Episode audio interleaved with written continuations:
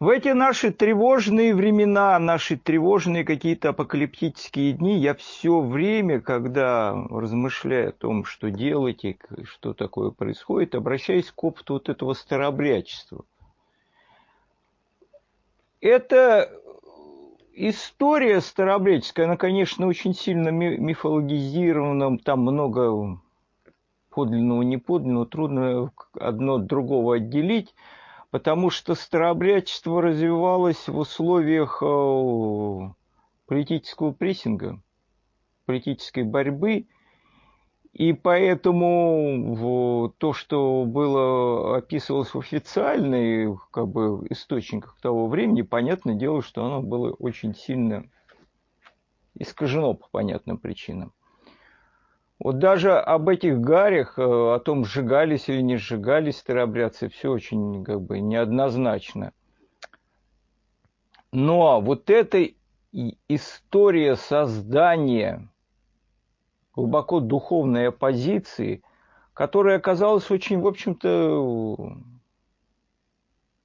дальнозорко в отношении того, что произошло во время этого церковного раскола – она как бы э, заранее предугадала путь, который выбирает эта светская власть. Можно, опять же, долго спорить о том, насколько был, были оправданы эти реформы светской власти. Там был, был, была понятная как бы, причина вот, э, того, что светская власть хотела стать понятной для мира, приобрести большее влияние. Но с другой стороны, старообрядцы вполне как бы предугадали, к чему это в дальнейшем приведет. Конечно, на свет явилась вот эта империя российская, романовская, с одной стороны. С другой стороны, фактически, в этой империи утвердился то, что можно назвать, и то, что вот сами старообрядческие вот эти представители современности называется ересью цезарепапизм, фактически обожествление, императора, который подчиняет к себе духовную власть, как нечто такое второстепенное. Никакой вот этой органической соборности, о которой там кто-то мечтает, там, в общем-то, в эпоху Романовых и не было никакой речи. Это совершенно понятно, когда вот знакомишься с последствиями петровских реформ. Произошли еще другие сдвиги, очень грустные и печальные. С одной стороны, конечно, вот государство устояло перед натиском этого Запада. Многое, наверное, было оправдано или не оправдано. Вот только даже вот по поводу петровских реформ есть много, много споров. Единственное это ли, был ли выход, или можно было по-другому все устроить. Но элита оказалась в России вестернизированной. Церковь оказалась там как бы фактически там, неким ведомством, подчиненным фактически там, полицейскому сыску. И э, русский народ оказался в крепостном рабстве. Какая-то странная конфигурация получилась почти что внутренней оккупации – некое как бы правило России порабощенной, некая элита, которая, в общем-то, и на русском языке зачастую не разговаривала, как он, Татьяна Пушкинская. Писала по-французски, да, и не очень-то хорошо русской речью могла пользоваться. Это вот все было как будто бы старообрядцами заранее предугадано они оказались, в общем-то, большими провидцами. В итоге мы видим, что вот эта история российская наша, она сложилась из таких вот расколов, что власть как бы обитает в какой-то другой сфере. И вообще вот это такая как окончательно утвердилась традиция, что власть вроде как иностранцы, они кто они такие – какие-то чуждые, вот, ну вот какой-то странный баланс, этот странный компромисс, при котором не поймешь, то ли мы уже находимся в оккупации, то ли мы как бы еще как-то какой-то сохраняем государственность. Оно вот тогда уже стало складываться. Но почему несправедливо вот эти только разговор о том, что Россия рабская душа, вот русская душа смогла создать эту свою твердую такую многовековую оппозицию. И у нас как бы в России с того времени появилось как бы вот два вида вот этой церкви. Одна церковь, которая официальная, которая легла была и как бы обезврежена и превращена в нечто удобное для элиты, а другая церковь сильная, мощная. В итоге в России возникла такая непримиримая позиция, ну, не просто политическая, а к тому же религиозная, духовная. Ее эсхатологический характер задал крайнюю степень отторжения противников, воспринимавшийся как тотальное зло, с которым не может быть никаких компромиссов. Ну, просто надо отметить, что это э, размежевание было взаимным. Соборы 1666-1667 годов отлучили расколы учителей, как они тогда их называли, от церкви. Старообрядческая песня так описывает состояние мира. В сластолюбии которые тех почтили все, на седалищах первыми учинили, а собор нищих возненавидели. Лихаимцы все грады не содержат, немилосердные в городах первые, на местах злые приставники. Причина торжества злого начала виделась в действии Антихриста. Страх антихристов миру страшил. Здесь мы наблюдаем такое тесное переплетение социальных и религиозных мотивов. В письмах Авакума описывалась такая картина – государство в союзе с церковью выступило против народа.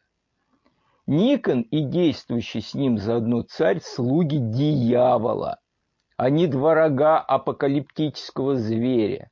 Царь и патриарх пьют кровь святых, свидетелей Иисусовых, и пьяны от нее. Царь и Никон, и все власти поклонились Антихристу и следуют за ним. Причем Аваку, Авакум довольно живописно рисовал Антихриста. Он ногой, плоть у него зело смрадно, зело дурна, огнем дышит. Изо рта, из ноздрей, из ушей пламя смрадное выходит. За ним царь нашей власти со множеством народа. К слову, надо сказать, что Авакум был довольно новаторским деятелем, кстати. Он даже такой изобрел, знаете, для тиражирования своих карикатур своеобразный ксерокс. Рисунки, сделанные точками, прокалывались иголкой, и сквозь них просыпался уголь. Такая множественная техника. Ученик Авак, Авакума, ди, диакон Федор, пошел дальше. Он отождествил царя и патриарха с антихристом. Он говорил, антихриста – это нечистая троица, состоявшая и змея, зверя и лживого пророка. Змей – дьявол, зверь – антихрист, сиречь царь лукавый, лживый пророк – патриарх. Зло пришло в мир и воцарилось в Москве. Такой был мировосприятие. Наступили последние времена, осталось немного потерпеть, и придет спасение. И в этой страстной проповеди со всей силой звучит и социальный мотив. Это была такая идеология, в которой все как бы совместилось. И религиозные мотивы крайнего, такой эсхатологический, политический, в котором отторгалось, и социальный. Рай обретут только те, кто трудится, трудился и скорбел на земле, а толстобрюхи и никоняне в него не пролезут. Актуально звучит, да? Царство небесное не для сытых и белых, а для изможденных жизнью. Так рождалась социальная, религиозная, революционная доктрина русского подполья. Власть попыталась так подавить возникшее сопротивление безжалостными репрессиями. 14 апреля 1682 года протопоп Авакум вместе с тремя своими союзниками был казнен сожжением в срубе усиливающееся тогда вот это западничество российского государства проявилось даже в способе казни, которое ну, было явным подражанием аутодафи. Регенша царевна Софья издала указ, которым запрещалось само существование религиозного инакомыслия в России. Они вот так вот все сжали. За выдачу раскольников началась вот эта охота на ведьм. Вот эти. Власть любит, да, играться в то, чтобы бороться со своим противником. За выдачу раскольников назначалась денежная премия. Пойманных предписывалось пытать на дыбе, раскаявшихся отправлять в тюрьму, или не раскаявшихся сжигать.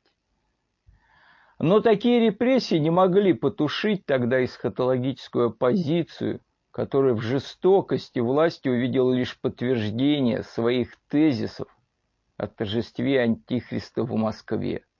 К тому же люди, восставшие против реформ, не боялись этого огня. Вот Александр Эткинд в своей интереснейшей книжке, вот этот «Хлыст», пишет, Некоторые организовали сопротивление, другие продолжали жить в обществе, имитируя вот это двоемыслие, характерное для России. Вот есть как бы, ну, для немцев, может, характерно большее слияние с государством, а для русских, вот в отличие от того, каких там писаний, что у нас на такое милое идиллия была государственная, скорее характерно вот это дуля в кармане. Так вот, часть старобрядцев – часть тех, кто не приняли все это. Они имитировали это официальное православное благочестие и скрывая свою подлинную веру. Третьи надеялись убедить в своей правоте царя, страну и мир. Все они ждали Царствия Божия. Многие верили, что конец света уже произошел. Это вот характерное ожидание конца света, балансирование. Это может быть чуткое ожидание, которое где-то конец света, он просто растянулся. Иногда желанный конец света, конец, вот это важно, виделся результатом сознательных и даже организованных усилий. К концу 17 столетия раскол доминировал по окраинным областям России, особенно в Поморье – среди казаков Дона, Средней и Нижней Волги, на Украине и в Сибири. Монастыри и скиты, корабли и полки раскольников поддерживали между собой связи благодаря странствующим монахам и еродиум, среди которых были и влиятельные фигуры. Несмотря на видимую распыленность по разным согласиям, по огромной территории сообщества были связаны между собой. Вы поглядите, какая интересная была создана организация. То есть по России раскинулась такая сетевая, законспирированная структура религиозного подполья. Оно было и религиозным, и социальным, и политическим, устойчивое. Хотя, несмотря на разнообразие, вот эта сама структура, которая была такая очень разнообразная, она могла взаимодействовать и создала неявную структуру сетевую, которая могла успешно как бы противостоять любым вот этим попыткам там какого-то этого и репрессии, и преследований. И оно было еще эффективно вот в чем. Дело в том, что Петр в какой-то момент решил по-мирному разобраться со старообрядческим сопротивлением. Он решил раздавить его идейно.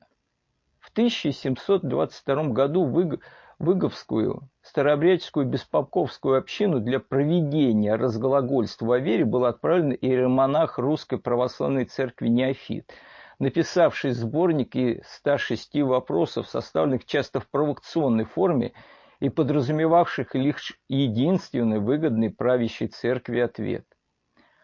Ответы на эти вопросы были со составлены под руководством братьев Денисовых, в основном Андрея Денисова – основатели Поморской Выгорецкой пустыни около 1723 года.